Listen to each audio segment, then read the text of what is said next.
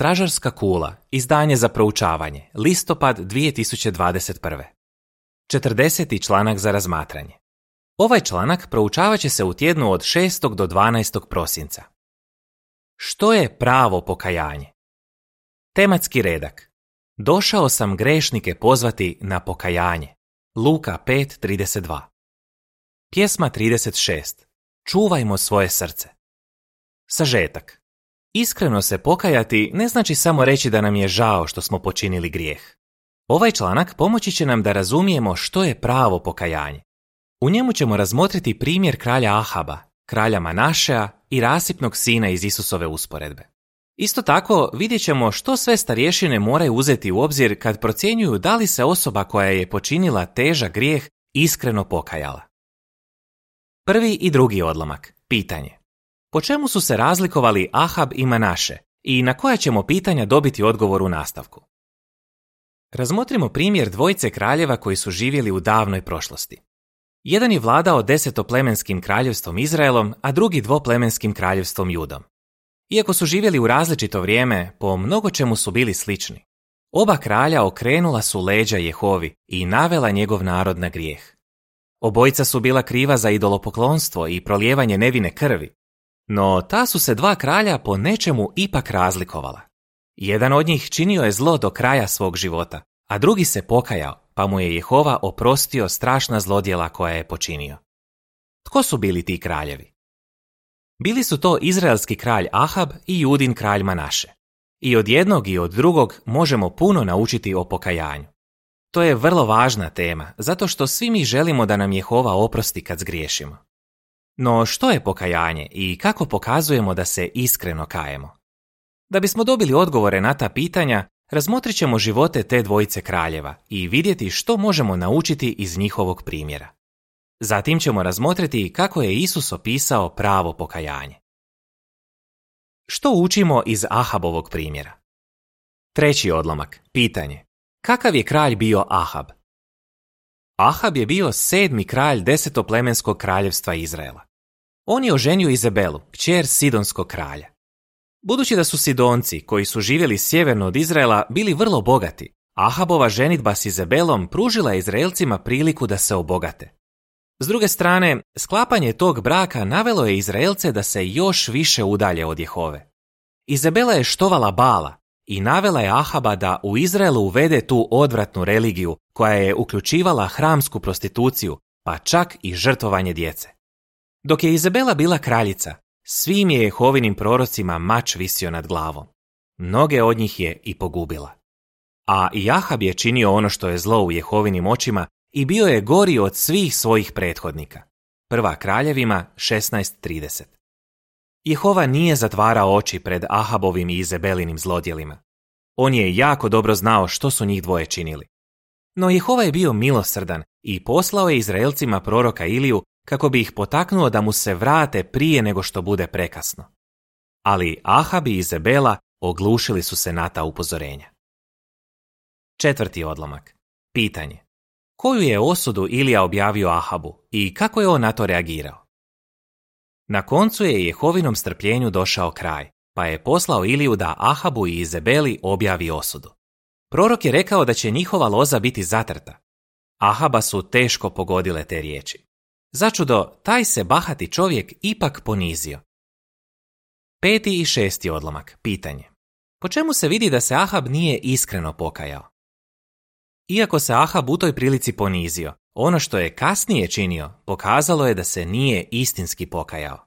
Nije ni pokušao stati na kraj štovanju bala u svom kraljevstvu, niti je poticao narod da služi Jehovi. No taj je kralj i na druge načine pokazao da se nije istinski pokajao. Kasnije je Ahab pozvao judino kralja Jošafata da zajedno s njim pođe u rat protiv Sirijaca. Jošafat je bio dobar kralj koji se uzdao u Jehovu, pa je predložio da najprije pitaju za savjet nekog Jehovinog proroka. Ahabu se to nije svidjelo. Rekao je, ima još jedan čovjek preko kojeg možemo pitati Jehovu za savjet, ali ja ga mrzim jer mi nikad ne proriče dobro, nego samo zlo. Prva kraljevima 22, 7 do 9. Na kraju su se ipak obratili proroku Mikaji. Naravno, Mikaja nije prorekao Ahabu ništa dobro. Umjesto da se pokaje i moli Jehovu za oprost, zli Ahab bacio je tog proroka u zatvor. Iako je Jehovinog proroka strpao u zatvor, nije mogao spriječiti da se njegovo proročanstvo ispuni. Ahab je na kraju poginuo u bici. Opis ilustracije. Kralj Ahab ljutito zapovjeda stražarima da Jehovinog proroka Mikaju odvedu u zatvor. Tekst uz ilustraciju glasi Kralj Ahab bacio je Božjeg proroka u zatvor, što je bio znak da se nije iskreno pokajao. Sedmi odlomak, pitanje. Što je Jehova rekao o Ahabu nakon njegove smrti? Nakon što je Ahab poginuo, Jehova je jasno pokazao što je mislio o tom čovjeku.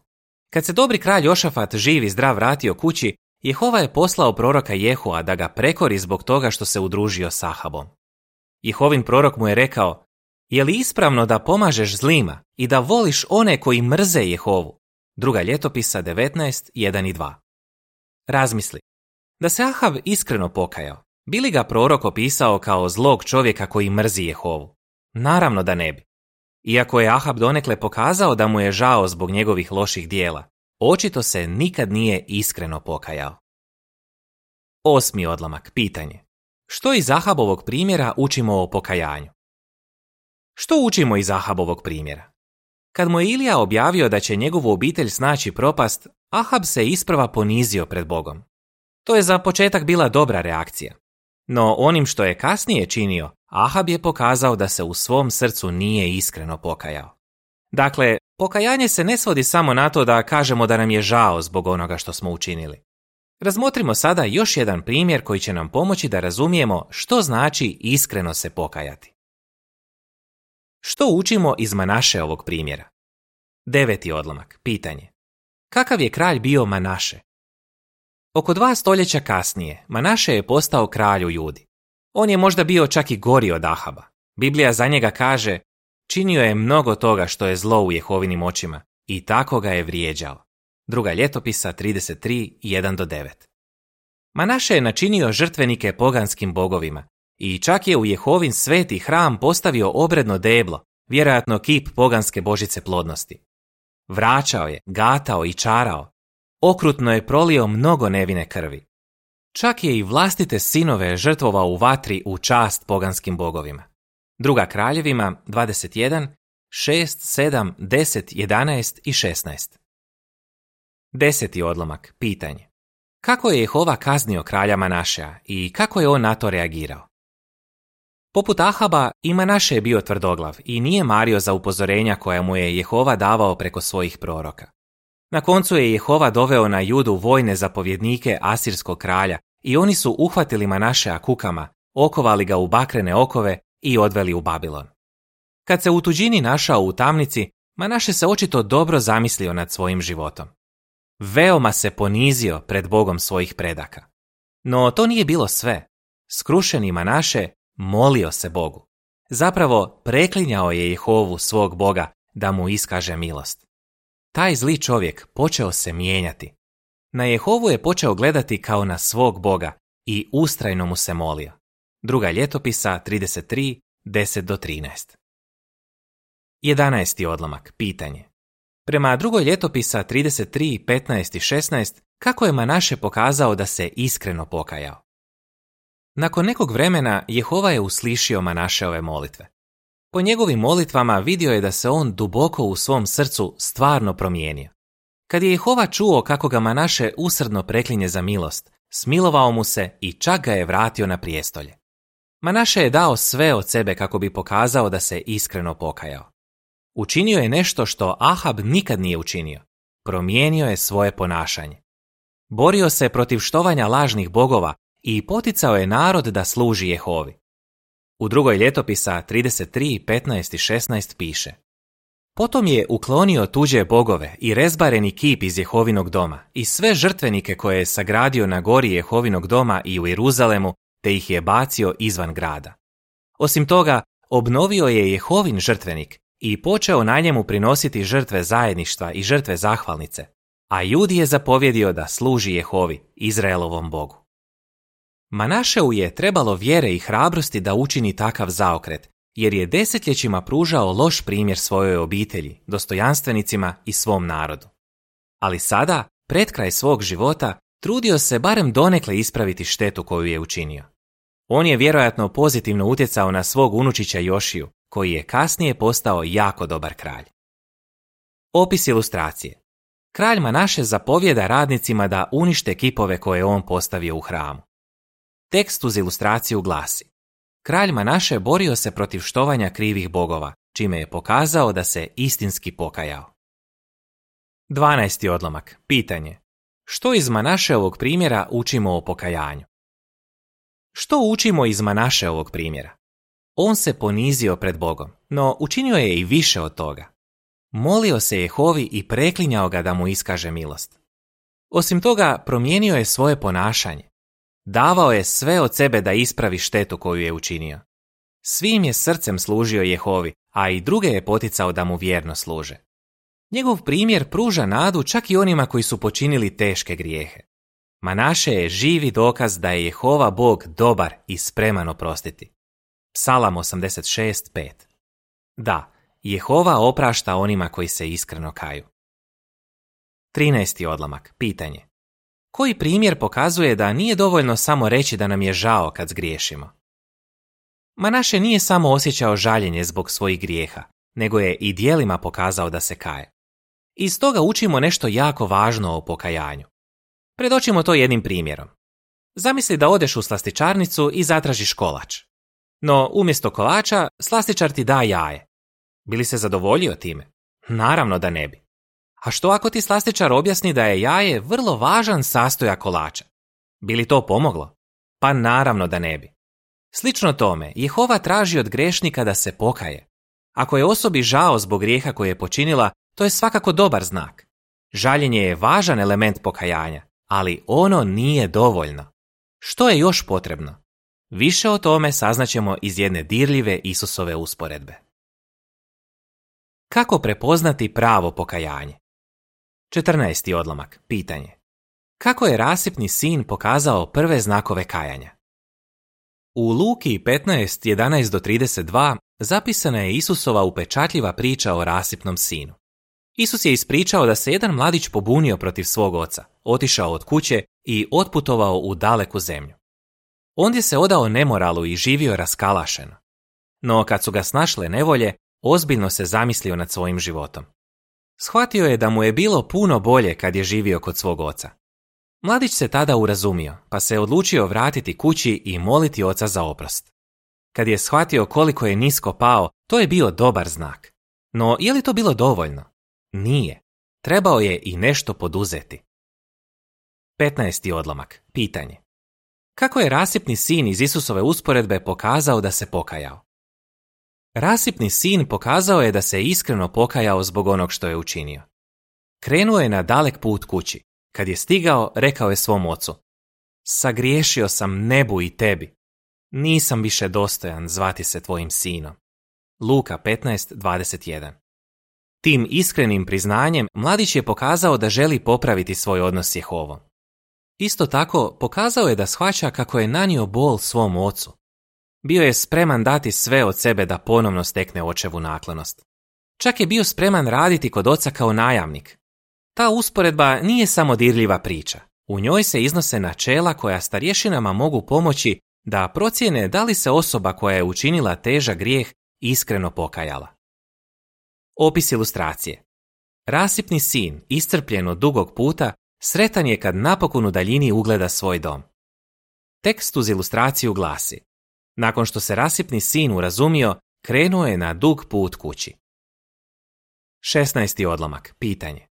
Zašto starješinama može biti teško procijeniti u kojoj se mjeri osoba kaje? Starješinama nije uvijek lako prepoznati da li se onaj tko je počinio težak grijeh iskreno kaje. Zašto im to nije lako? Starješine ne znaju što je nekome u srcu, pa se moraju oslanjati na vanjske pokazatelje koji upućuju na to da je osoba potpuno promijenila stav prema svom grijehu. U nekim slučajevima osoba je možda tako besramno činila grijeh da je starješinama teško vjerovati da se iskreno pokajala. 17. odlomak. Pitanje A.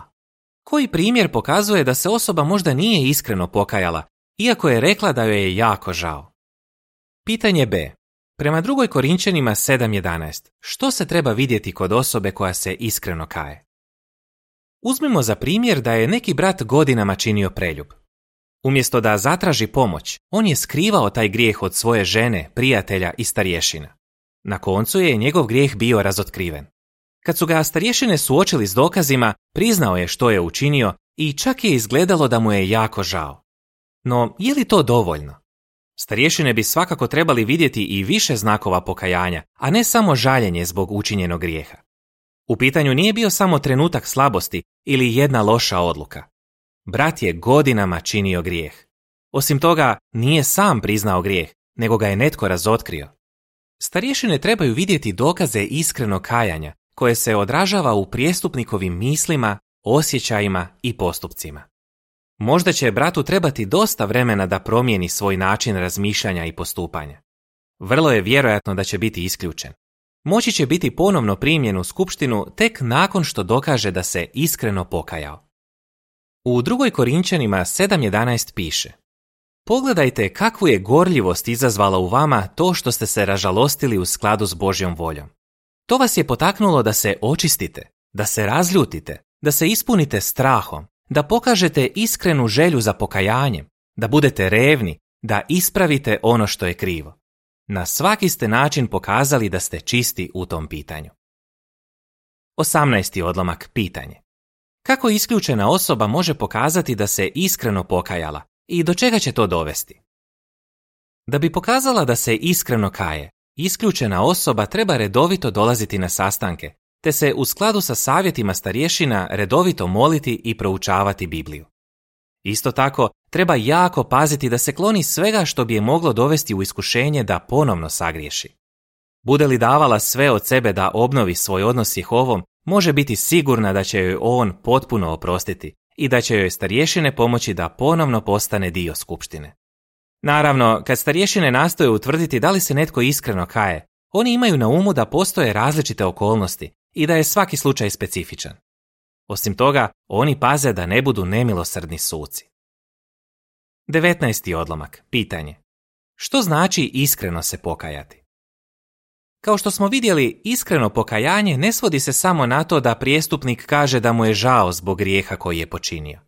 U njegovom umu i srcu mora doći do korijenitih promjena koje će ga zatim potaknuti na dijela. On mora prestati s neispravnim postupanjem i početi ponovno živjeti po Jehovinim mjerilima. Prijestupniku treba prvenstveno biti stalo do toga da obnovi narušeni odnos s Jehovom.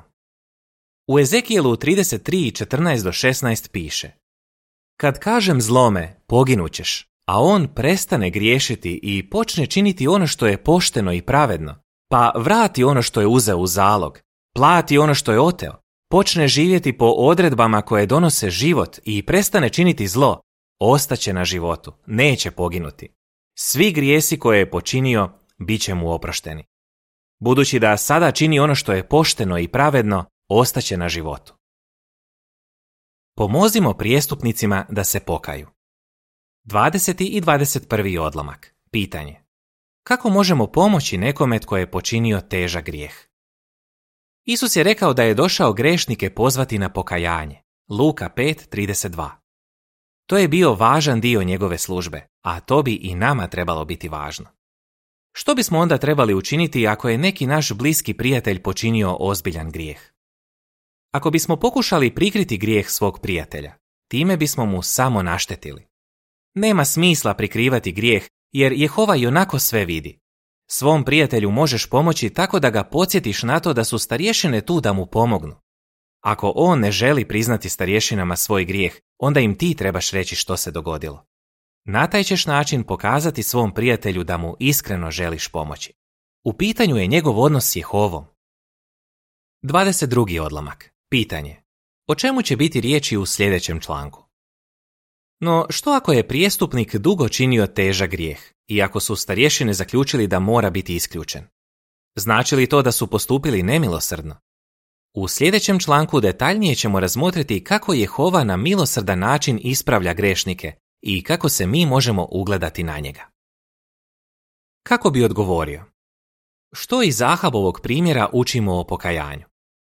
Kako znamo da se Manaše iskreno pokajao? Što o pokajanju učimo od rasipnog sina iz Isusove usporedbe? Pjesma 103. Pastiri. Dar od Boga. Kraj članka.